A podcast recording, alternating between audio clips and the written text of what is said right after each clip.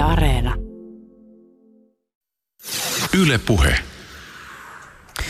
Jarkko Sipilä, tänä keväänä rikosuutisten otsikoissa ovat olleet muun muassa Jari Aarnio, Sarjakurista ja Turun puukkoiskut, MV-lehti, Torverko, huumekauppa, leikkipuistosurma. Miltä tämä yleiskuva sun silmiin oikein on näyttänyt? Onko tämä business as usual vai onko rikoksen kevät 2018 ollut jollakin tavalla erityinen?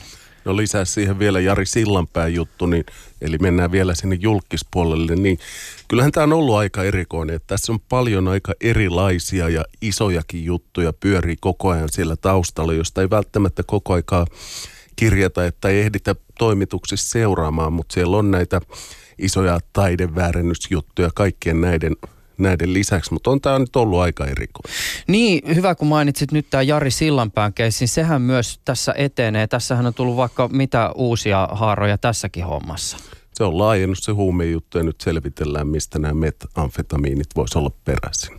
Tota, Tämä on tietysti tosi vaikeaa, koska hierarkioita voi pistää monellakin kriteerillä pystyyn, mutta et jos sun pitäisi nopeasti tälleen niin tehdä jonkinnäköinen rikosuutisten top kolme, niin minkälaisen jär, järjestyksen sä ehkä merkittävyydessä näitä tämän kevään tapauksia pistäisit?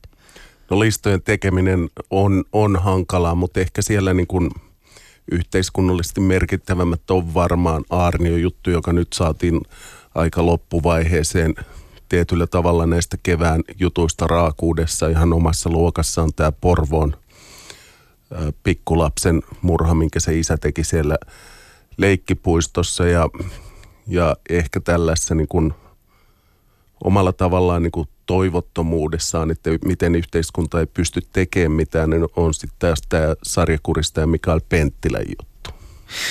Tänään 18. kesäkuuta keskustellaan kevään isoista ja ehkä vähän pienemmistäkin rikosuutisista ilmiöistä ja oikeusjutuista. Kanssani studiossa on MTVn rikostoimituksen päällikkö, rikospaikkaohjelman toinen vetäistä ja dekkarikirjailijana toimiva Jarkko Sipilä. Asialistalla ovat muun muassa Torverkko, MV-lehti, Sarjakurista ja Aarnio ja heti alkuun tähän täytyy kuitenkin antaa pieni varoitus. Keskustelu saattaa sisältää rönsyylyä ja etenemme asenteella katsotaan mitä ehditään. Ylepuheessa Juuso Pekkinen. Tähän alkuun täytyy itse asiassa riivata sua, Jarkko, nämä sun rikoskävelyillä, jota sä vedät Helsingissä. Siis äh, kerrot ihmisille tietyillä kadunpätkillä tapahtuneista rikoksista, ja nämä on ilmeisesti ollut aika suosittuja. Se on tietysti aina jännä hetki seistä jossakin paikassa, aistia sen arkea, tietäen, että tässä on tapahtunut jotain arjesta täysin poikkeavaa. Äh, Voisitko kertoa jostakin sellaisesta kokemuksesta, jossa jonkin paikan luonne muuttuu täysin, kun saa tietoa jonkin erityisen siihen mestaan liittyvän rikoksen? Joo, tässä kävely on, on niin kuin senaatin torilta tuonne kolmen sepän patsaalle. Kerrotaan näistä Aleksin eri aikoina tapahtuneista rikoksista ja tein sitten yhden, yhden kirjankin tähän liittyen, missä on vähän laajemmin näitä kuvattu. Mutta kyllä mun oma sellainen, niin kuin, kun sitä kirjaa teki, niin osu tänne Katajanokan puolelle, että siinä suurin piirtein sieltä niin kuin Uspeskin katedraalin suunnasta, niin tällä ei ole mitään historiallista merkitystä, vaan tämä on vain tällainen kaupunkitarina. Surullinen, mutta omalla tavallaan myös urheeni. Siinä kaksi sellaista seitsemänvuotiaista pikkutyttöä talvella 1919 laski potkukelkoilla jäälle. Oli tammikuu ja jää ei ollut kovin, kovin vahva vielä ja se jää petti näiden tyttöjen alta. Siinä oli aikuisia ympärillä, mutta aina joka reagoi siihen oli tällainen 17-vuotias partiolainen, Sulo Grönfors oli se nimi. Ja hän meni sitten ja heitti luudan tälle lähempänä rantaa olevalle pikkutytölle, joka pääsi sieltä jäistä vähän ominavuiveksi ja lähti sitten pelastamaan tätä noin 10 metrin päässä rannassa ollutta toista tyttöä. Ja se saikin sen sieltä jäistä otettua sylinsä, mutta silloin se jää petti myös tämän, tämän sulon alta. Se löi päänsä jään reunaan, menetti tajuntansa ja nämä molemmat hukku. Ja se oli aikanaan sellainen, sen talven raportoitiin laajasti lehdissä ja kerrottiin tästä ja sellainen tietynlainen niin kuin partiolaisen sankaritarina. Ja kyllä se on nykyisin siinä on sellainen jyrkkä laituri, mutta aikanaan se vietti sinne, sinne merelle ihan suoraan. Ja kyllä se niin kuin paikkana ton tyyppinen tarina. Sillä ei ole mitään merkitystä niin kuin rikoshistorian tai minkään muukaan kannalta, mutta se on se tarina. Ja tämän tyyppisiä mä etin siihen kirjaan, kun sitä Helsingin pimeää puolta tein. Mm. No, nyt voit olla varma, että mä mietin jotain muuta kuin Uspeskin katedraalin sitä kaunista kattoa seuraavan kerran, kun siitä mestasta menen ohitse. Sekin on mielenkiintoinen, että, että 1850-luvulla niin siinä, siinä ei ollut se kirkko rakennettu vasta sitten seuraavalla vuosikymmenellä, niin siinä oli sellainen slummi, sellainen puinen slummi, missä tapahtui rikoksia ja ja toi Zacharias Topelius, joka oli lehtimiehenä silloin 1850-luvulla, muun muassa seurasi hirveän tarkkaa yhtä kaksoismurhaa, missä tällainen ää, pientä majataloa pitänyt kalastajaukkoisen rouva sitten kirveellä tapettiin. Sitä kaksi miestä tuomittiin, että jotain riitaa siinä oli ollut taustalla. Mutta mut sitten kun nämä rakennettiin, tämä Katajanokka, tuli se kirkko ja hienot talot, niin nämä, tavallaan nämä slummit siivottiin sieltä ja se ongelmat siirtyi sitten rööperiin.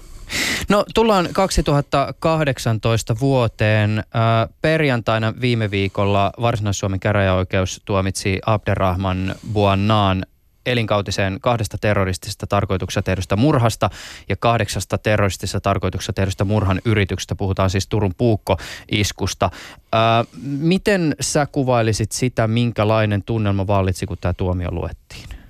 No sitä ei, ei luettu salissa, että se tuli, tuli sähköpostilla. Niin kuin aikaisemmin oli käytäntö se, että, että oikeudenkäynnit, niitä ei ehkä istuttu niin tiiviisti kuin nyt – mutta tuomiot luettiin sitten aina salissa ja julistettiin. Ja niissä oli jo osittain niin kuin sellainen, välillä vähän jännittikin, että miten tässä käy, kun tuomari luki niitä perusteluja. Siinä saat, saatettiin punnita seikkoja, jotka oli niin kuin tekijän syyllisyyttä vastaan tai sen puolesta ja sit, sitten loppujen lopuksi päätiin, päästiin siihen tuomiolauselmaan, mutta nykyisin se tapahtuu niin kuin 90 prosenttia ainakin isommista jutuista sillä tavalla, että se annetaan kirjallisena.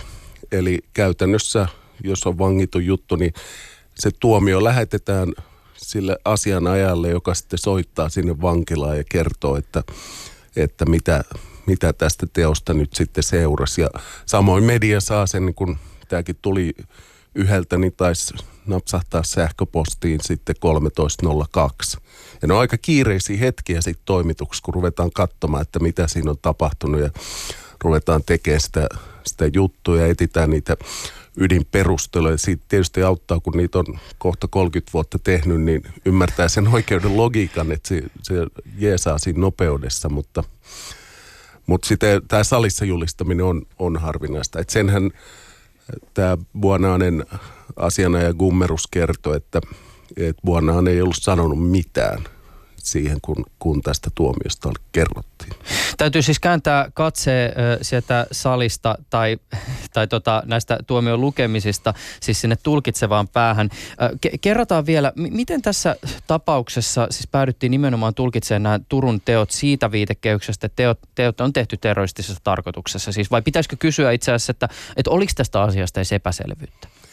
No siitähän oli sillä tavalla epäselvyyttä, että mikä oli aika erikoinen tilanne, että että Buonan itse sanoi, että hän on tehnyt ne terroristisessa tarkoituksessa ja syyttäjät sanoi, että hän on tehnyt ne terroristekoina ja sen puolustus oli sitten eri mieltä, että katso, katso että ehkä on parempi kyseenalaista ja nehän kiistettiin myös ne tapot ja tai murhat kiistettiin ja myönnettiin tapot. Et siitä ei ole epäselvää, kuka siellä puukotti, mutta mikä on se rikosnimike. Ja se rikosnimikehän näissä aika varsinkin kun puhutaan henkirikoksesta, niin se on rangaistuksen kannalta erittäin merkittävä, että jos tuomitaan taposta tai kahdesta taposta, niin se maksimi on, on muistaakseni 15 vuotta linnaa, jolloin, jolloin sitten sä istut siitä puolet, se on seitsemän ja puoli. Jos tota, tulee elinkautinen, niin sellainen normi elinkautinen nykyisin Suomessa on 14-15 vuotta jolloin, jolloin niin se vaikuttaa se rikosnimike siihen vankila-aikaan. Mutta tässä tapauksessa sitten murhaan edellyttää aina tällaista niin kuin erityistä raakuutta ja julmuutta ja, ja suunnitelmallisuutta, vakaata harkintaa, niin tässä nyt sitten katsottiin ne, ne ensinnäkin osoitti sitä vakaata harkintaa ja suunnitelmallisuutta se, että hän luki sen manifestin siellä Raahen puistossa ennen, ennen näitä tekoja, latasi sen videon sosiaaliseen mediaan. Sen jälkeen lähti sitten sinne sinne tota, Turun torille ja puukutti tätä Jehovan todistajanaista ensimmäisenä. Ja siinä todettiin, kun suunnitelmissa tai aikeena oli, oli tota, viiltää sen naisen pää irti. Niin, niin tämä muun muassa oli niin kuin erityistä raakuutta ja sitten kun näitä tekoja oli useampia, niin se oli sitten niin kuin kokonaisuutena arvostellen myös törkeä, että tällaista logiikasta se oikeus lähti sitä rakentaa. Mm. Eikö tämä video muuten ollut sellainen, että hänellä oli ajatuksena ilmeisesti se, että sitä voisi ISIS käyttää esimerkiksi propagandatarkoituksessa, mutta siellä päässä oli todettu, että tämä on sen verran kömpelö tekele, että eihän tätä voi mihinkään ulos pistää. Siinä en, ole, en tietysti osaa arabiaa, että on vain niin tulkkien varassa siinä, mutta siinä on niin pitkiä lainauksia Koranista ja Isiksin teksteistä – joka, joka just katsottiin, että, että se ei ole kopioinut sitä tekstiä sellaisenaan mistään, vaan se oli kuitenkin itse kirjoittanut sen, mikä edelleen osoitti sitä suunnitelmallisuutta. Oletko nähnyt tämän videon? Joo, mutta ei, sen, ei siitä niin kuin, jos ei arabia ymmärrä, niin eihän se auta mitään. Et on siitä varmaan siinä esitutkintoaineistossa käännös, mutta en nyt muista sitä ulkoa. Tämä on tietysti siinä suhteessa kiinnostavaa, että jos ajatellaan sitä, miten äh, tämmöisten seurattujen tekojen tekijöiden ikään kuin se vaikutelma näistä tyypeistä ää, isolle yleisölle tulee, niin sehän on tyypillisesti tämmöisiä aika pieniä fragmentteja, siis lyhyitä videopätkiä, tekstinpätkiä, joku ehkä tämmöinen yksityiskohta saattaa jäädä mieleen, siis esimerkiksi vaikka Turun puukottajan tapauksessa siitä, että hän ei suostunut yhdessä yhtenä kertana istumaan siellä oikeussalissa tuolilla, mutta voiko esimerkiksi tämmöisen niin kuin siis manifestin pohjalta jotakin sanoa ehkä siitä niin kuin kaverin olemuksesta jotain? Niin, mulle jäi siitä oikeudenkäynnistä, joka siellä Turun vankilassa pidettiin, mulle jäi sellainen mielikuva, että niin kun hän tarkoituksellisesti halusi jatkaa sitä terroritekoa ja tietyllä tavalla pelottaa ihmisiä. Ainakin me tuolla jossain vaiheessa Maikkarissa niin päätettiin, että nyt vähän rajoitetaan näitä kasvokuvia mm. tästä, tästä miehestä ja pannaan jotain muita kuvia sinne näihin juttuin tilalle. Mutta siitähän tässä on kyse, että yritetään, pyritään aiheuttamaan sitä pelkoa niin kun, ja siinähän, sitähän jatko siellä oikeudenkäynnin aikana. Mm.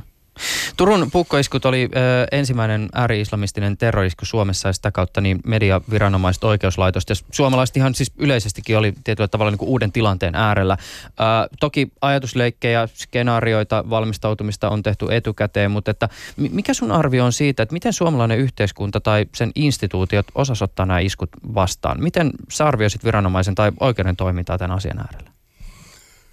No oikeushan nyt ainakin reagoi siihen, kun katsottiin, että se oli terroriteko ja langetettiin niin kovat tuomiot, kun Suomen rikoslaista irti lähtee. Ja, ja si, siinä mielessä reagointi oli oikein. Poliisi sen tutki huolellisesti ja hyvin ja selvitti, mitä siinä oli tapahtunut ja, ja teki ison työn siinä, että ei sillä puolella ollut sitten niin kuin,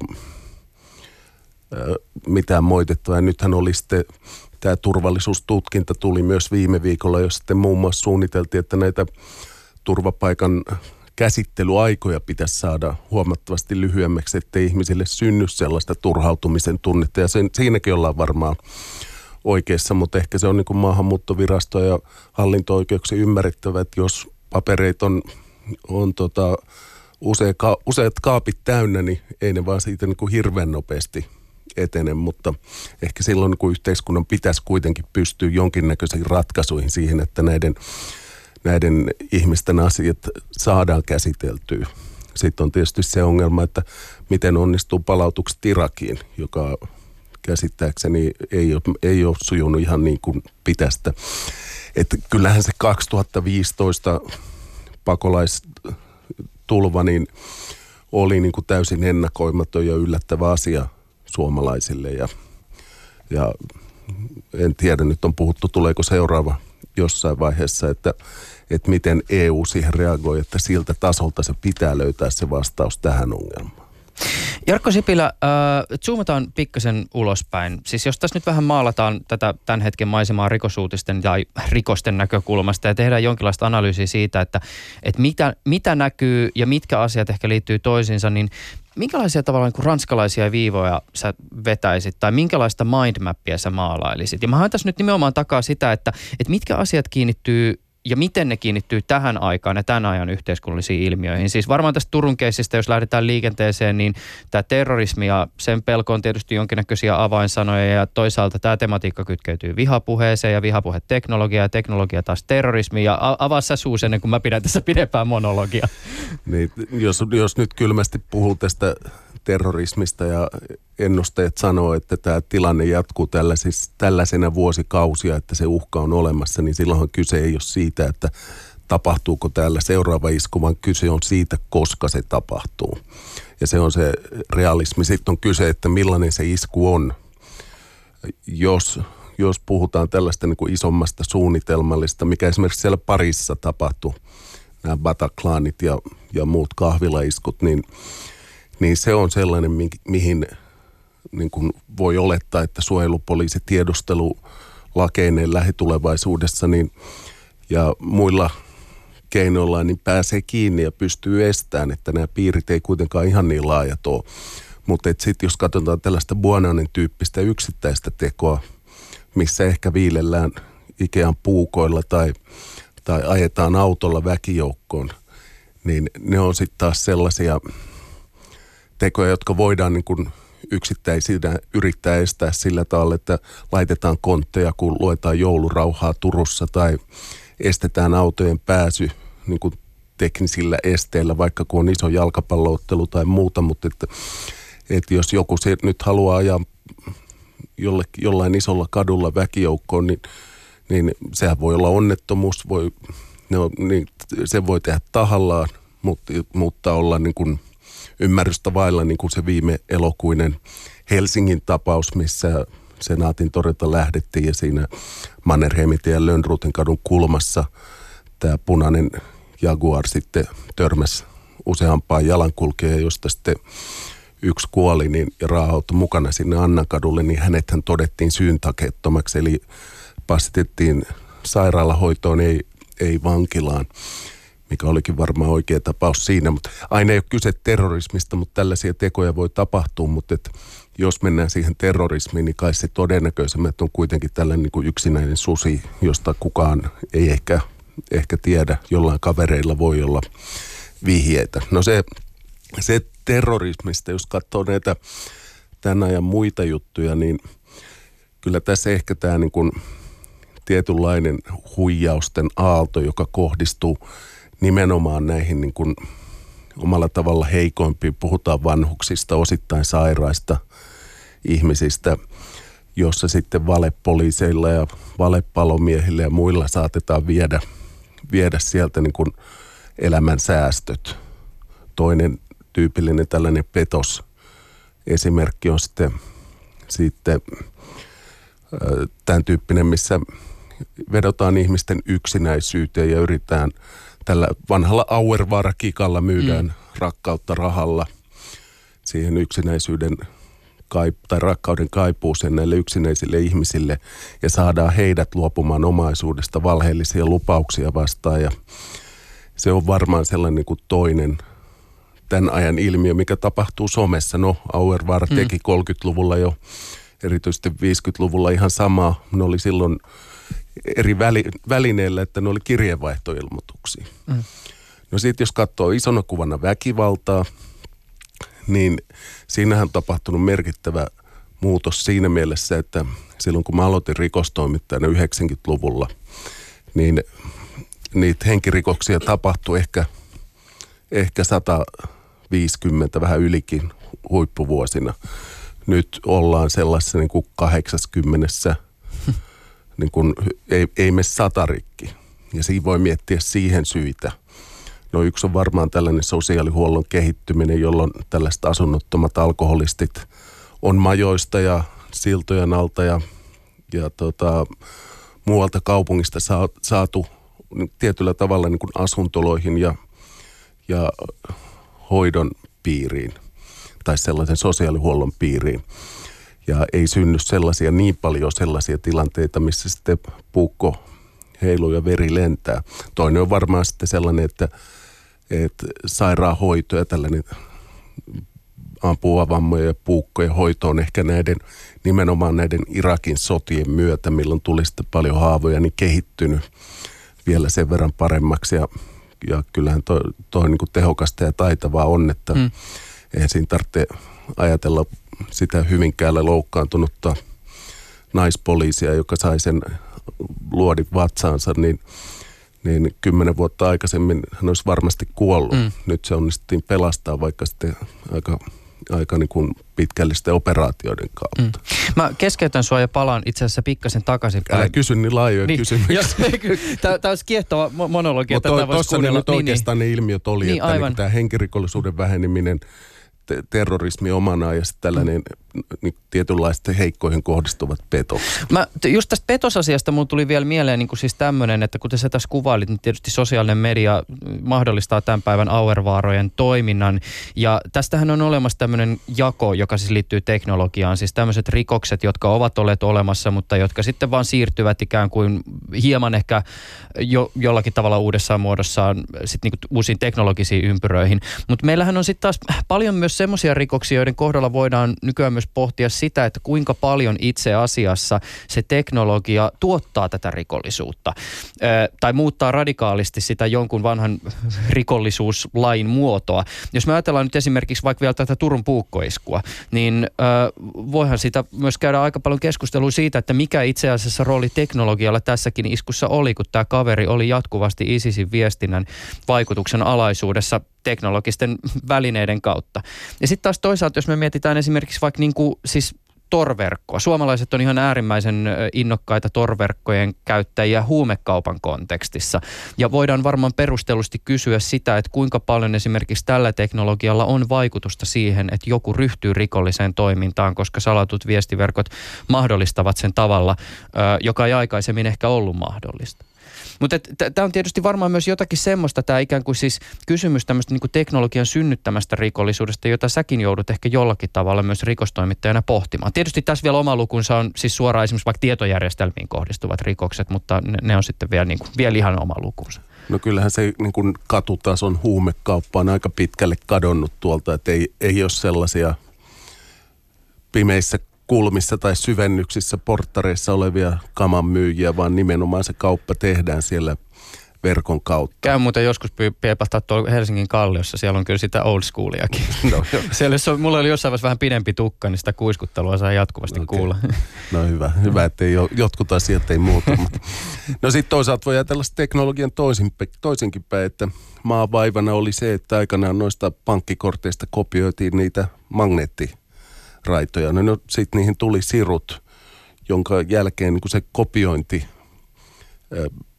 tyyli, tai niitä ei enää pystynyt samalla tavalla näillä skimmauslaitteilla kopioimaan mm. pankkiautomaatilla kuin aikaisemmin.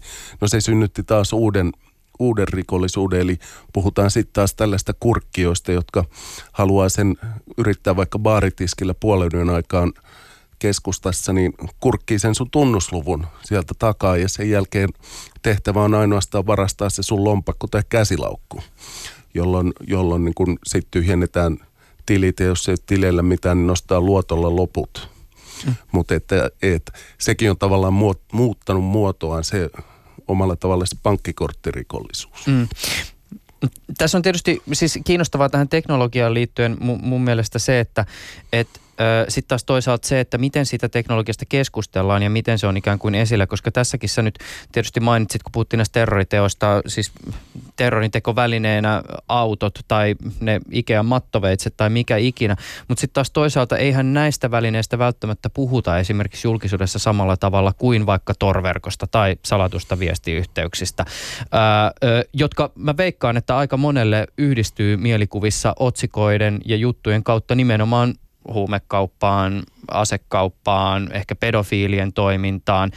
Ja sitten taas toisaalta, kun teknologia esitetään näin ja joissakin tapauksissa jopa demonisoidaan, niin sitten ehkä unohtuu se, että toisaalta nämä on samoja välineitä, joilla on potentiaalia tehdä myös paljon hyvää, auttaa toisin ajattelijoita, mahdollistaa sananvapautta, välitön niin tiedonsiirtoa tapauksessa, missä kommunikaatiota estetään ja näin poispäin.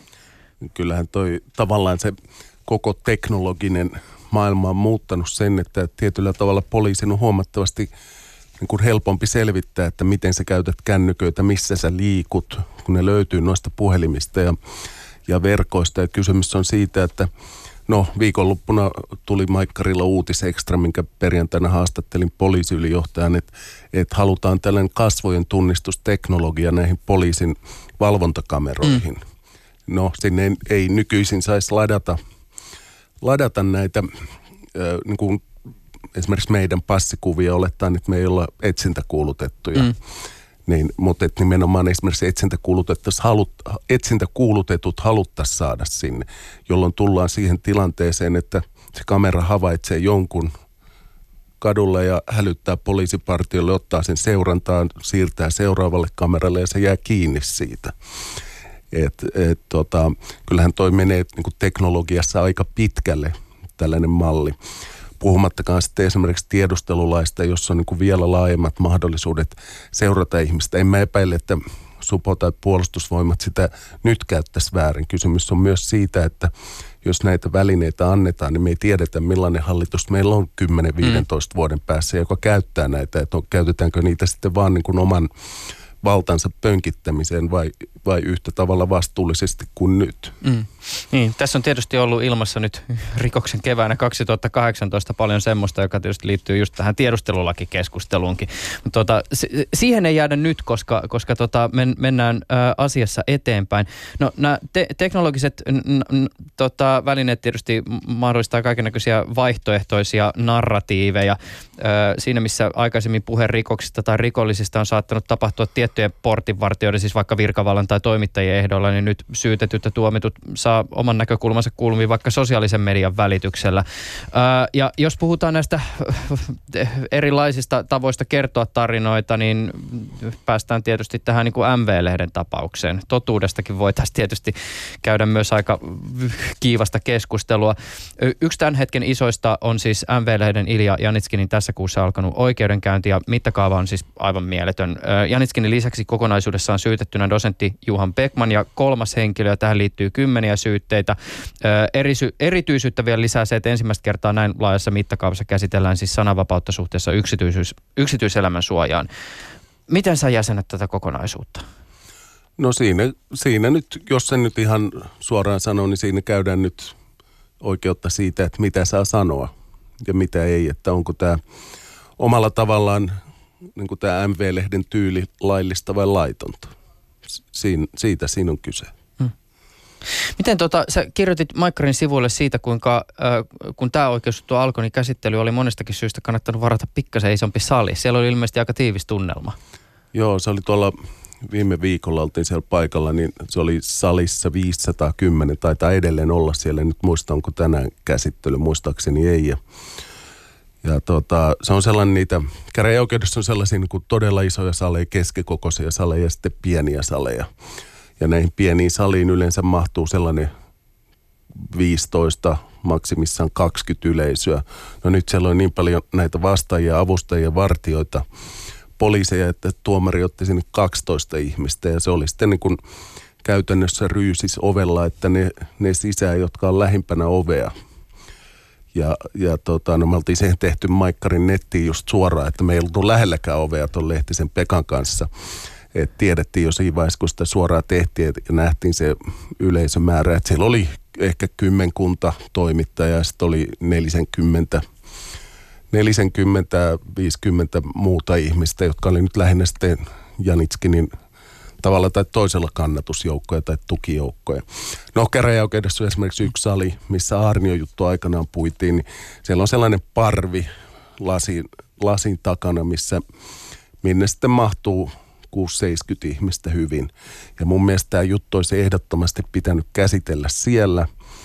Nyt rajoitettiin paitsi tiedonvälitystä, niin myös annettiin nä- näille niin kuin Janitskinin tukijoukoille mahdollisuus sanoa, että katsokaa nyt, että että halutaan käsitellä ikään kuin salassa eikä päästetä sinne ihmisiä seuraamaan, mikä, mikä niin kuin osoittaa osaltaan sitä, että kyse on ylhäältä johdetusta poliittisesta vainosta ja näytösoikeudenkäynnistä. Eli mm. tavallaan annettiin ne aseet sinne, että nimenomaan maksimaalinen julkisuus olisi tämän jut- tyyppisessä jutussa tarpeen, niin nämä tukijoukot näkisivät, että toimiiko se oikeus vai ei.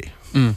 Otas, kerrataan vielä, jos joku nyt ei ihan seuraa tätä. Nä, nämä syytteet siis pitää sisältää vaikka mitä siellä on siis kunnianloukkausta, kiihottamista kansanryhmää vastaan, vaikka ja mitä.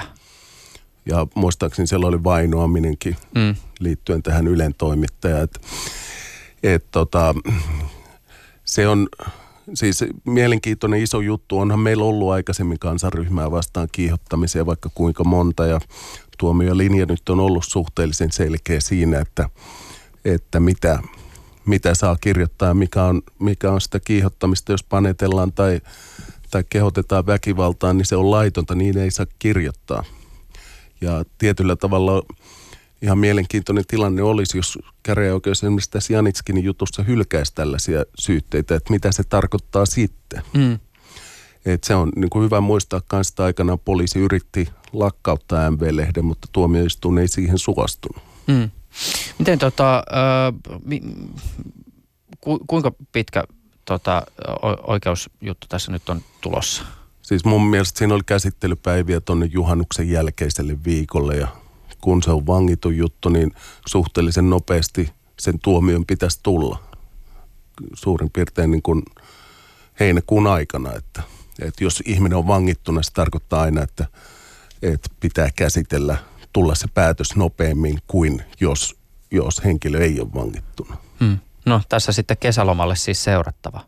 No tänä syksynä olemme saaneet myös äh, tota, ihmetellä tätä siis poikkeuksellisen synkän rikoshistorian omaavan äh, Michael Penttilän eli niin kutsutun sarjakuristajan tapausta. 80-luvulla äh, Penttilä kuristi oman äitinsä ja 12-vuotiaan tytön. 90-luvulla kuristi taas naisen. Väkivaltarikoksia on tapahtunut ö, 2000-luvulla ja tänä keväänä tuli epäily naisen kuristamisesta Helsingin Alppiharjussa. Ja e, eikö se mennyt niin, että Penttilähän myös poliisille tehneensä tämän teon? Joo, siitä ei ole vielä tietoa, minkä rikoksen poliisien tutkii sitä murhana, niin. mutta on, onko sitten myöntänyt jotain, jotain törkeitä pahoinpitelyä ja kuolemantuottamusta tai jotain, että sitä me ei tiedä. Niin, niin just. Mutta että, että tätä niin kuin Penttilän rikoshistoria on pyritty tässä niin kuin lokeroimaan ja ymmärtämään ja ilmeisesti tulkinta on siis liittynyt tämmöinen niin kuin seksuaalinen motiivi ja tämä niin kutsuttu asfyksofilia. Sellainen halu kuristaa. Hmm. Miten tota, siis Sä kirjoitit tässä toukokuussa tekstin Jarkko Sipilä, jonka otsikossa tämä uusin murhaepäily näyttäytyy jonkinlaisena valtion epäonnistumisena. Aika raflaava otsikko. No mun mielestä se oli aika osuva otsikko siinä, että, että joka kerta kun tämä Penttilä on vapautunut vankilasta. Hän ei ole mielisairas. Tämä ei ole mielisairaus, mistä on kyse, vaan se on, on tällainen omanlaatuinen perversio, mikä, mikä tunnustetaan ihan näissä niin kuin tutkimuksissa, että on, on niin kuin halu kuristaa tätä toista osapuolta ja, ja saada sitä kautta sitten seksuaalista kiihottumista. Mutta, mutta joka kerta käytännössä, kun Penttilä on vapautunut, niin siitä suhteellisen nopeasti niin on tapahtunut joku henkirikos tai raiskaus tai vastaava, että Oulussa ne kaikki, kaikki tapaukset ei ole johtanut uhrin kuolemaan, vaikka kuristamista on käyty, mutta se on, sanotaan näissä, että se on niin kuin pitkälti sattumavarasta, kuka kuolee, kuka jää henkiin. Mutta tässähän oli nyt sitten tämä yksi tapaus, missä seurasi sellaista nuorta, nuorta tyttöä, mutta ei koskaan päässyt sinne asuntoon ja tämän naisen kanssa tekemisiin. Mm. Ja siitä hänet sitten – hän pääsi vastaan siihen juttuun vapaalta ja sai sitten siitä hovioikeudessa, no itse asiassa tämän henkirikoksen jälkeen kyllä vasta siitä, siitä tuomion, mutta vastoin syyttäjän halua, koska syyttäjä oli ihan vakuuttunut, että kohta voi jotain tapahtua ja vastasi vapaalta siihen toiseen juttuun ja sen jälkeen sitten tämä henkirikos tapahtuu. Hmm. No, m- miten siis t- tämmöinen tilanne voitaisiin estää? No se on hyvä kysymys, että, että pitäisikö meillä olla. No hän ei ole syyllistynyt esimerkiksi elinkautisesti murhiin aikaisemmin, niin, niin tota, ei, ei voida sulkea. Jos se on mielisairas, ei voida oikein laittaa, laittaa tota, ö, sairaala, koska ei siitä ole mitään hyötyä. Se vapautetaan sieltä. Mm. Mutta jos joku on muiden, muiden niin kuin terveydelle tällä tavalla vaarallinen, niin se on ehkä just kuvaa sitä valtion epäonnistumista, että ei tiedetä, mitä tällaiselle henkilölle, joka, jonka niin kohtuullisella varmuudella voidaan sanoa, että, että uusi tapaus tulee. Niin se on sitä valtion epäonnistumista, kun tällaisia ei pystytä suojelemaan muita kansalaisia silloin. Niin. Tässä tietysti y- yksi kysymys on myös se, että voiko Penttilän kaltainen tyyppi hallita omaa kohtaloaan? Niin, hän, hän väitti siellä, en ollut itse paikalla, kun sitä hovissa maaliskuussa käsiteltiin, mutta, mutta niin kuin väitti, että tämä perversio on kontrollissa ja hän, hän sen pystyy hallitsemaan. No siitä meni sitten kaksi viikkoa, niin tämä Vaasan kadun henkirikos tapahtui. Ja sehän paljastui vasta sitten kolmisen viikkoa myöhemmin. Mm. Tämä on muuten taas yksi semmoinen keissi, jonka yhteydessä on nostettu julkiseen keskusteluun tämä siis vanha kunnon äärimmäisen epämääräinen kansan oikeustaju ja kuinka jokin ei siihen istu. No tämän kohdalla tietysti on, on helppo osoittaa, että, että mikä tässä on ikään kuin se asia, joka tavallaan niin kuin ulkopuolta tarkasteltuna mättää, mutta että onko sulla jotain ajatuksia siitä, että minkälaisia ehkä kansalaiskeskusteluja tähän niin kuin kansan oikeustajun ympärillä me tullaan ehkä nyt tässä niin kuin lähitulevaisuudessa näkemään? Tämähän on tietysti yksi klassikko, joka jatkuvasti toimii tämä kysymys näistä niin kuin ra- rangaistuksista, vaikkapa jonkun niin kuin raiskauksen kohdalla, mutta että on, onko sulla etiäisiä siitä, että että, minkälaisia dialogeja ehkä tulevaisuudessa on edessä? No kyllä se, en tiedä onko sitten niin kuin jotkut twiitit tai kommentit, mitä tuolla näkee niin kuin ihan tarkoituksellisesti niin kuin harhaanjohtavia, että joku tästä Buonaanen tapauksesta kommentoi, että, että kymmenessä vuodessa se on vapaa. No näin ei tule varmasti käymään, vaan kaksi murhaa ja terroristinen tarkoitus, niin, niin sehän tulee olemaan niin kuin pitkälti yli 15 vuotta, mitä siitä istutaan ja siihen vaikuttaa sen hetken vaarallisuusarviot. Ne voi olla paljon pidempiäkin mm. nämä, nämä elinkautiset, mutta mit, mitä muuta. No se, se on siinä tavallaan niin kuin kansan oikeustajun tavallaan aika oikeassa, että meillähän on monissa rikoslajeissa on se asteikko, esimerkiksi puhutaan törkeästä pahoinpitelystä, törkeästä raiskauksesta, niin ne on kahdesta vuodesta – tai itse asiassa taitaa olla törkeässä pahanpitoissa vielä vähän alempi, mutta aina kymmenen vuoteen ne maksimit. Ja ne on hirveän harvat. Pitää olla jo tosi raaka teko, että langetetaan 5-6 vuotta niin kuin törkeästä raiskauksesta tai törkeästä pahoinpitelystä. Eli niin kuin suuri osa tuomiosta osuu sinne alimpaan kvartaaliin. Mm. Ja tavallaan niin kuin maksimeita tulee hirveän harvoin, että niin kuin ilmeisesti tuomarin ajatusmaailma lähtee siitä, että aina voi tulla vielä joku pahempi. Mm. Et jos puhutaan ihmiskaupasta, niin aina voi tulla se, että joku tulee orjalaivalla Helsingin kauppatorille ja ryhtyy myymään siitä ihmisiä. Seuraava voi tulla vielä isommalla laivalla, että ei tavallaan mennä siihen maksimiin. Tämä on ehkä sitten niin kuin se jatkuva keskustelu, että mihin, mihin se raja laitetaan. Ja, ja se vankila nyt suoraan sanoen paranna ketään ja mä oon sitä mieltä, että, että tota, sitä kannattaa välttää mahdollisimman pitkälle, että ihminen, varsinkin nuori ihminen sinne vankilaan joutuu, koska sitten ne riskit kasvaa, että joka toinen vanki käytännössä palaa vankilaan ensimmäiseltä kerralta uudestaan. Mm.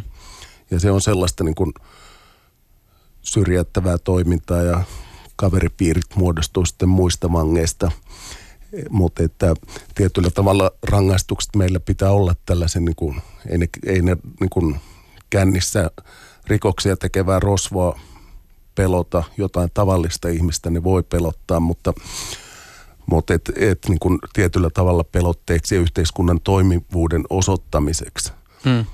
No nyt, nyt on sitten oikeusministeri tällaisia muutamia muutoksia sinne tekee, jotka ehkä jotain, tai ehdottaa näitä – E-, erilaisia aikarajoja ja muita, että niitä, niitä pikkasen korjattaisiin ja venytettäisiin. Sä et olekaan ensikertalainen kolmen niin kuin vapausvuoden jälkeen, vaan se olisi viides vuodessa, joka nostaa sitten taas kyllä sitä määrää, joka joutuu sinne vankilaan ja joutuu istumaan siellä pidempään. Ja sitten kun ruvetaan laskemaan, että, että se on se noin 200 euroa vähän yli per päivä, mikä se vankilakustannus on, mm.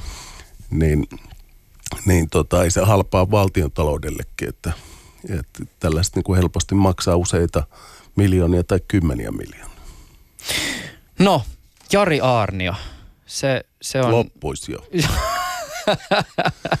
niin, siis tota, mitäs tässä on siis jo, joulukuusta 2014 lähdettiin liikenteeseen, silloin oli se Trevokhaara. Silloin alkoi se valmistelu niin. istunto siitä, mutta se kaikkihan alkoi jo sitten siitä silloin marraskuussa 2013, kun Arnio otettiin kiinni. Mm. Miten sä muuten tota, ehkä sit kisa, kisaväsymystä? Vä, tota, itse ainakin uskallan tunnustaa, että kyllä sitä välillä silmällä li, lo, lopsuu ja tota, no. ei, ole, ei ole aina se niinku intensiteetti siinä seuraamissa ihan se kaikkein suurin, koska tämä on niin pitkä vyyhti. No silloin mä seurasin se käräjäoikeudessa kokonaan ja, ja tota, joka päivä siellä oltiin ja se tavallaan vei mukanaan se juttu. Et onhan tuollaisessa niin kuin aina suomalaisessa oikeudenkäynnissä on klappia ja hiljaisia hetkiä, mutta se ei yhtään haittaakin. Ja välillä oltiin, heitettiin salista ulos, kun oli salaisia käsittelyjä. Mutta me ollaan siellä töissä. Ja jos niin kuin omaa uteliaisuuttaan menisi, jos se olisi vapaaehtoista, niin en varmasti seuraisi koko Aarnion juttua, vaan – vaan tota, ehkä sa, saattaisin mennä, no en kyllä menisi. ja reellisesti jos sanotaan, niin en kyllä omasta uteliaisuudesta menisi seuraamaan, mutta, mutta mä, mun työ on sitä, että me kerrotaan niistä rikoksista, mitä siellä on taustalla, mitä on tapahtunut, ö, miksi näin on tapahtunut, onko tapahtunut jotain virheitä jossain vaiheessa. Ja, ja se, on, se on tavallaan niin kuin äärimmäisen kiinnostavaa duuni ja se synnyttää sellaisen niin työn puolesta sen uteliaisuuden ja halun seurata. Ja sitten kun on jossain asiassa aika sisällä, niin se, se tietysti kiinnostaa, että miten tämä menee eteenpäin. Mutta niin kun, jos ajattelee ihan henkilökohtaisesti, niin ei mulle ole sillä niin kuin mitään väliä, että tuomitaanko Arnio tai vapautetaan se, kun se siitä. Että ei se, muote onnelliseksi, jos Arnio tuomitaan, tai ei se muote onnelliseksi, jos Arnio vapautetaan. Että, että se on niin ihan sama. Mä oon kertomassa siellä, että mikä tämä lopputulos on ja miksi, miksi näin päädyttiin. Mm. Toki voin joskus jossain kommentissa tai muussa ihmetellä asioita, että miksi, miksi näin on tapahtunut ja todeta, että nyt ei niin kuin näytä valtiovalta Penttilän tapauksessa onnistuneen. Mm. No, miten siis, missä nyt Arnion kohdalla mennään? Siis viime viikolla äh, kuultiin, oliko se torstaina Arnion puolustuksen puheenvuoro tässä huumejutussa? Joo, se Trevok on nyt käsitelty Joo. ihan loppuun saakka. Että se, on, se on ohi, että korkeaoikeus ei siitä antanut valituslupaa ja Arnio sai siitä äh, kolme vuotta vankeutta. Ja sitten on tämä huomattavasti laajempi huumejuttu, jota puitiin sellainen sata päivää tuolla – käräjäoikeudessa ja, ja toiset sata päivää tai vähän alle sata päivää nyt hovioikeudessa. Eli yli, yli kaksi, sitä on joku 230 päivää nyt tuomioistuimessa puitu ainakin näitä oikeudenkäyntejä.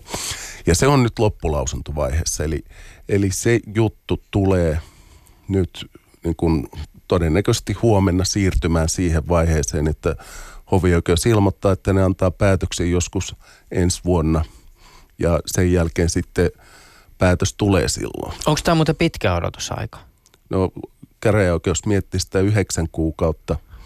Ja nyt kun sitä torstaina hovioikeudelta kysyttiin, niin siellä puheenjohtaja ilmoitti, että päätös tulee ensi vuonna. Niin just. Mitä mikä to... onkin niin. sitten vielä heitän yhden, että mikä Joo. on mielenkiintoinen, että vapauttaako hovioikeus nyt Arnion odottaa vapaalta. Mm. Se on hyvin mahdollista. Niin, niin tätähän tietysti Arnio itse on itse on halunnut. Pyytänyt. M- miten tota, siis, äh, mitä tässä tota, puolustuksen puheenvuorossa argumentointiin viime viikolla?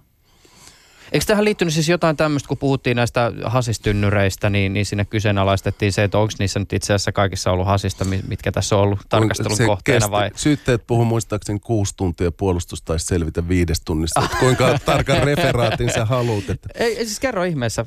No se, Kato, kun se silmä on lopsunut, kun se pal- peli on ollut Luen niitä juttuja.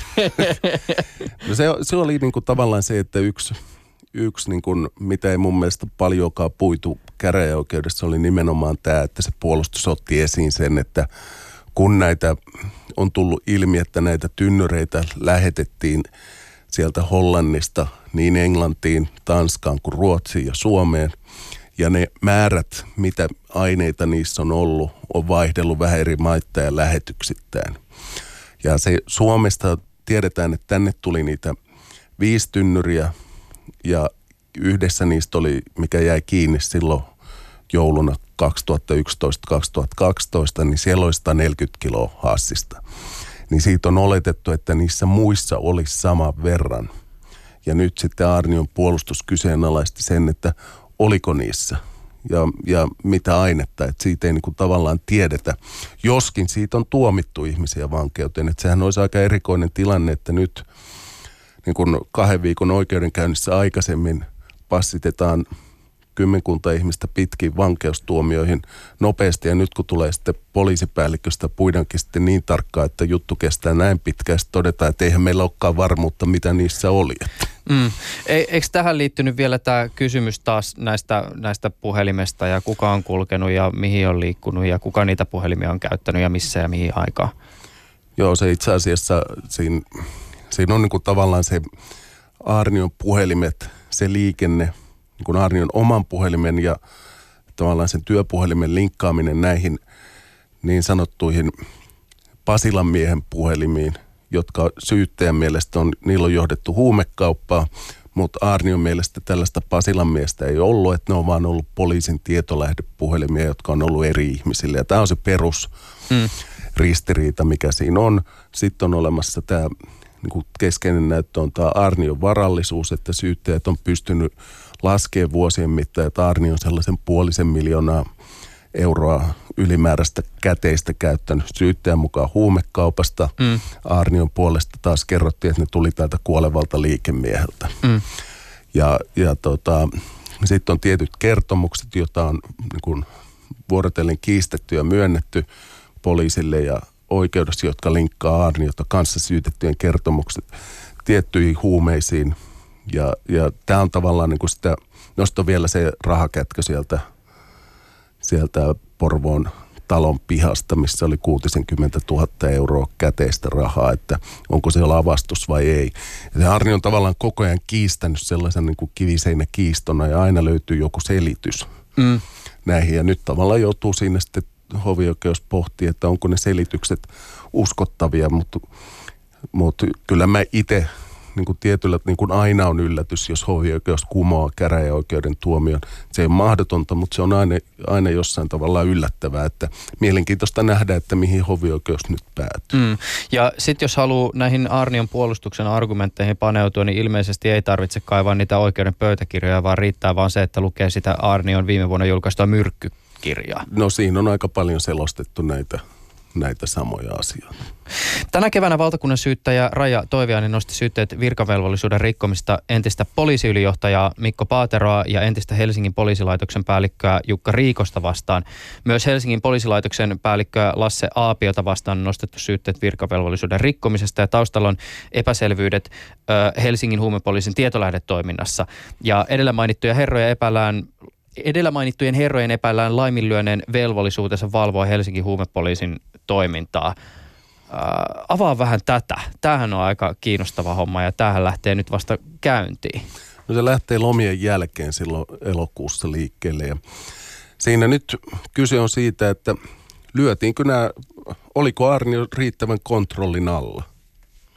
Et, et tota, siitä siinä on kyse ja tietolähteet, no sitä on selitetty tuolla, siihen on tietysti paneuduttu siinä Arnion jutussakin ja kuul, siinä on sellainen vuoden jakajaan, tai tavallaan tilanteen jakaja vuosi 2007.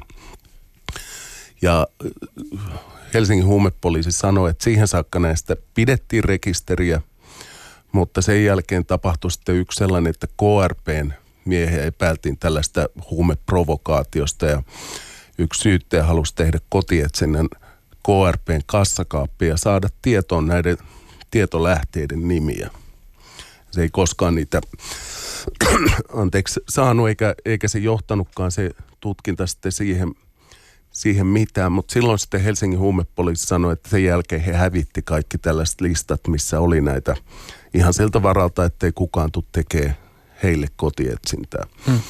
Ja, ja nyt on kyse siitä, että – oliko velvo, tai velvoitet, velvoittiko säännökset pitää tällaisia listoja, se on varmaan mikä, mikä siellä myös kiistetään. Ja toinen on sitten, että kenen ne olisi pitänyt tehdä, kenen olisi pitänyt valvoa sitä, että tuossahan oli se, jos muistat se epäiltyjen rekisterin mm. oikeudenkäynti, niin siinähän oli myös sellainen tilanne, että ei löytynyt sitä tahoa, joka olisi pitänyt, joka oli vastuussa siitä epäiltyjen rekisteristä, että tallennettiinko sinne kyseenalaisia tietoja, että sitä ei löytynyt poliisista. Mm. No nyt tavallaan niin kysytään vähän samaa, että löytyykö tästä vastuuhenkilö, jonka, jonka pitäisi vastata siitä, että huumepoliisissa asiat on kunnossa. No siis syytetyt kiistää nämä rikosepäilyt ja esimerkiksi Paatero on vedonnut, oliko se Helsingin Sanomien haastattelussa siihen, että ei isossa organisaatiossa hänen roolinsa ollut strateginen eikä sellainen, että siitä käsin puututaan varsinaiseen operatiiviseen toimintaan. Onko meillä mitään mahdollisuutta arvioida tätä argumenttia? No kyllähän se niin kuin hankalalta tuntuu, että poliisiylijohtaja tuolla, tuolla niin kuin vinkkimiesten nimiä kiertäisi, että onko ne nyt rekisteröity kunnolla, mutta ehkä sen pitäisi sitten valvoa sillä tavalla, että joku tekee sitä. Mutta mut palataan siihen elokuussa, on vaikea spekuloida jutulla, josta me ei tiedetä niin kuin kaikkia yksityiskohtia. Sitten vasta kun mm. tiedetään se tutkinnat ja muut, että mistä nähdään syytteet, niin mistä siinä on kyse, niin se, silloin sitten aina helpottuu. Tämä on tietysti keskustelu, jota on pal- paljon käyty, mutta jos vielä kerrataan pikkasen yhteen, onko sulla jotain ajatuksia siitä, että, että minkälaisia jälki- tai vaikutuksia tämä Arnion keissi tulee kokonaisuudessaan jättämään siis poliisin ja, poliisiin ja kansalaisten mielikuvan poliisista? No nythän julkaistaan jatkuvasti näitä poliisibarometreja, missä poliisin luottamus vaan kasvaa. Mm. Se mikä on muuttunut, että että niin kuin entistä suurempi osa uskoo, että, että poliisissa voi olla korruptiota sisällä. Ja no, sehän nyt sinne Trevok-jutussa tuli todistettu, että ainakin, ainakin siltä osin, kun virkarikoksesta tuomittiin, niin siinä oli, oli tämän tyyppistä täysin epäasiallista rikollista menettelyä. Mutta pitkässä aikavälissä ehkä se kansalaisen niin kuin poliisikokemus kuitenkin muodostuu siitä, miten, miten poliisit nähdään tuolla kentällä, miten ne kohdataan, mutta kyllähän se on myös selvää, että, että poliisiin mahtuu ihmisiä, joilla on elämässään ongelmia, jotka tekee väärin ratkaisuja, niin ei, ei ne mitään yli-ihmisiä ole, että ne on, ne on ihan tavallisia kansalaisia tavallisine ongelmineen. Mm. Me ollaan Jarkko Sipilä tänään käyty läpi tätä rikoksen kevättä 2018. Nämä isot on tietysti ollut tässä esillä. Joitakin asioita, mistä olisi voinut tietysti puhua vaikka monta tuntia, ollaan vain sivuttu muun muassa tätä Jarin sillanpäätä ja, ja nopeasti vain mainittiin tämä Porvoon leikkipuistosurma. Mutta jos tässä nyt ottaisi vielä jonkun tämmöisen niin kevään kuriositeetin, siis sellaisen jonkun ehkä pienemmän, ei niin suurelle huomiolle jääneen jutun, joka jollakin tavalla jotakin, jonkun yksityiskohdan kautta on jotenkin erityisesti mieleen, niin minkä sä ehkä nostaisit? En mä tiedä, onko se kuriositeetti, mutta ehkä näistä, jota, jota tässä nyt ei ole, ei ole vielä mainittu, mutta mikä oli erikoinen tapaus, oli tämä Raimo Anderssonin tappaminen, joka istui siitä Volkan Ynsalin 2000-luvun alun murhasta, jota nyt taas tämän KRP selvittää, onko sitä tutkittu aikana asiallisesti. Ja, ja tota, hänet tapettiin kotiinsa ja siitä sitten epäillään tällaista kaveria, joka on aikaisemminkin syyllistynyt henkirikokseen. Eli, eli tota, se oli niin kuin tietyllä tavalla niin kuin erikoinen, erikoinen keissi. Ja ehkä sitten omalla tavallaan, jos ajatellaan niin kuin isompaa kuvaa, niin, niin kyllähän meillä niin kuin kirjallisuudessa on nyt vahvasti nostamassa päätä tällainen true crime rikos genre, missä puhutaan siis rikolliset tai poliisit kirjoittaa ehkä enemmän rikolliset tällä hetkellä niin kuin elämänkertaa ja niin kuin siitä omasta elämästä ja selittää asioita. Osa on ehkä rehellisiä, osa pyrkii vähän kaunisteleen tapahtumia, mutta, mutta niitä on nyt tullut, tullut muutamia ja tiedä, että lisääkin varmaan tulee. Mm. Se, on, se on ehkä sellainen omalla tavallaan kuriositeetti myös. Miten muuten, jos ajatellaan siis sitä, että kyllähän rikolliset ovat kautta aikojen myös päässeet esittämään sen oman näkemyksensä. Ihmiset on tosi kiinnostuneita siis si, rikoskirjallisuudesta ja varsinkin jos esimerkiksi kriminaalit kirjoittaa sitten, tai entiset rikolliset kirjoittavat kirjan ikään kuin siitä, miten asiat heidän näkökulmastaan menivät. Mutta asettuuko suoraan, asettuuko sun mielestä tämä siis e, esimerkiksi siis e, epäiltyjen rikollisten tai rikollisten läsnäolo vaikka sosiaalisessa mediassa yhteydessä suoraan jatkumoon tämän ilmiön kanssa, koska siis tänäkin päivänä on ma- mahdollista seurata sosiaalisessa me- mediassa jotakin siis ex-jengipomon matkaa pakosalla. Siellä pistetään Instagramiin storia ja kuvaa ja porukka hurraa tota, siellä kommenttikentässä ja esittää kysymyksiä. Niin onko tämä vaan tavallaan ikään kuin sitä niin kuin samaa tavaraa, mutta u- uusissa välineissä? No, no tavallaanhan siitä on kyse ja jostain voi tulla tällaisia niin kuin oman, omalla tavallaan niin kuin julkkiksi. Että kyllähän tässä Marko Lönkvistin tapauksessa, kun hän vapautui vankilasta ja päästä sitä jengistä sen tulitaistelun kautta eroon ja kirjoitti sen kirjan, jota mä olin toimittamassa, niin, niin kyllähän siitä omasta halustaankin tuli vähän tällainen julkis, julkishahmo ja niin kun nyky, nykyajan julkisuus kaipaa tarinoita. Ja kun nämä on, nämä on rososia tarinoita tilanteesta, jossa on tehty ehkä elämässä vääriä valintoja, niin ne on myös kiinnostavia, että, että miksi joku on päätynyt jollekin tielle. Että ihan lyhyenä yhtäläisyytenä voi sanoa, tuosta Marko Lönkvistin kirjasta nyt tuli Ruotsissa, se tulee suomeksi. Mm. Myöhemmin on tähän Volkan Ynsalin jutusta murhatuomio saanut Janne Ranisen kirja. Mm. Ja molemmat alkaa sellaisella kertomuksella kouluaikojen epäoikeudenmukaisuudesta. Raninen oli Ruotsissa ja se jätettiin pois luokkaretkeltä, jolla oltaisiin menty Ruotsin merivoimien tukikohtaan. Ja se mm. koki niin kuin vahvaa ulkopuolisuuden tuntua. No Lönkvist taas niin tappeli kaverinsa kanssa pihassa. Kaveri pääsi Fatserilaan luokkaretkelle ja, ja taas sitten Lönkvist jätettiin kotiin. No se johti siihen, että se varasti ne luokkaretkirahat. Mutta et, et jos kovaa rikollisuutta pitää, niin kuin löytyy lapsuudesta tällaisia kokemuksia, mutta ehkä tällainen kovan rikollisuuden vähän leikkimielisesti sanoen, niin kielletään luokkaretket. Mm. Kuinka paljon, Jos näin niin, loppukevenneksi. Niin, niin, aivan. Ku, kuinka paljon sä muuten sosiaalisessa mediassa seuraat tämmöisiä tyyppejä, joilla on, on sy- syytteitä niskassa tai sitten esimerkiksi jotakin niin kuin riko, rikoksista tuomittuja? No ei me niitä varsinaisesti seurata, mutta silloin kun on ajankohtaisia, niin saattaa tsekata, että, että missä mennään ja mitä, mitä, onko se itse selventänyt jotain mm. tästä asiasta. Mm. Vieraana studiossa kanssani on ollut tänään Jarkko Sipilä. Ollaan koluttu tämän kevään rikosuutisia ilmiöitä otsikolla Rikoksen kevät 2018.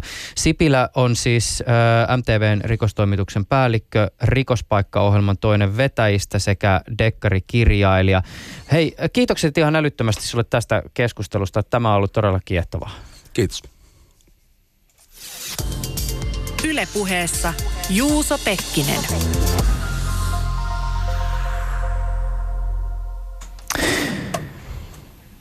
Kesäloma sen kun allekirjoittaneen kohdalla lähenee, mutta ei hätää. Uusia jaksoja on vielä tämä viikko tulossa.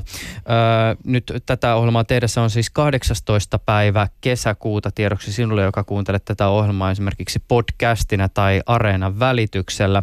Öö, kevätkauden viimeiset jaksot ovat käsillä ja toisessa ollaan vierailemassa Laila Pullisen veistosten äärellä. Laila Pullisten poika, kuraattori, kirjoittaja, vapaa toimittaja Shanna Ramsey kertoo kertoo äitinsä elämästä ja keskustellaan hieman taidefilosofiasta. Ja lisäksi luvassa ohjelmaa 360 videoiden tarinan kerronnasta. Ensi kertaan.